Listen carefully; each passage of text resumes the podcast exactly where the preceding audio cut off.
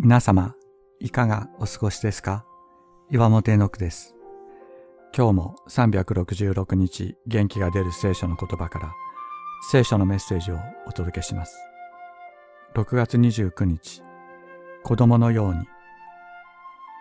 イエス様は子供たちのようにならなければ決して天の御国に入ることはできないとか、天の御国はこのような子供のような者たちの国なのですと言われました。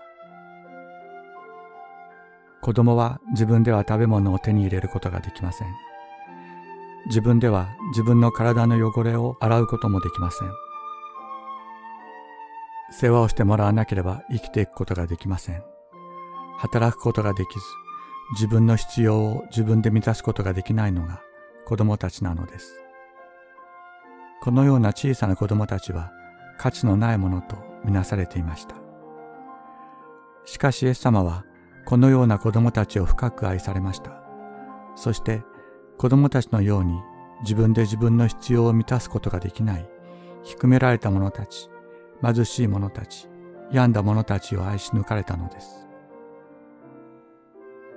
自分の心を自分で変えられない私たち、心の貧しい私たち、イエス様は招いてくださっています。私のそばに来なさい。あなたは私のそばにいなさいと。イエス様が見ておいて祝福してくださる。ご自分の命を注いでくださるのです。しかしイエスは言われた。子供たちを来させなさい。私のところに来るのを邪魔をしてはいけません。天の御国はこのような者たちのものなのです。そして手を子供たちの上に置いてからそこを去っていかれた。マタイの福音書19章14から15節